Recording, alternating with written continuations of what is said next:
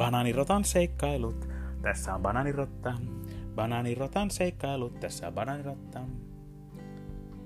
Kolme yötä joulun on laskinne aivan itse, kun näin silmät tonttuuseen.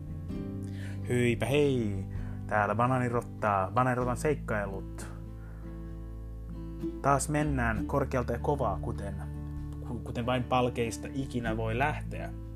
Silti huutamatta liikaa, sillä ei itkeä saa, ei meluta saa näin joulun aikana ainakaan. Ää, mutta palataksemme aiheeseen, tämä laulu, kolme yötä joulun on, ää, tonttujen lajia ei ole tässä Peter Ulsin ja Eeva-Maija Kankaan laulussa määritelty. Jos tonttu olikin alkulisko uudesta Seelannista, voisi asian hoitaa yhdellä tontulla, tonttuliskolla. Ää, rukoilijasirkalla silmiä on kolme myöskin.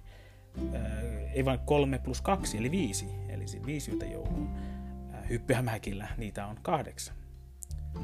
Jos yksi tonttu vakoilee ikkunan takana marraskuun viimeisenä, on kyseessä auringonkukka meritähti. Jos ikkunan takana on nivelkotila, joulu on noin kolme vuoden kuluttua. Eli siis noin tuhat silmää. Oikea aika laulaa laulu alkuliskon tapauksessa, ää, tai siis sen oikea ajankohta on 21. joulukuuta. Ää, leivotaan ja siivotaan kuusikin jo sulassa, kun kolme yötä enää on. Voi miten ihmeellistä, banaanirotan seikkailut, tässä on banaanirotta. Banaanirotan seikkailut, tässä on banaanirotta, hyvää joulua.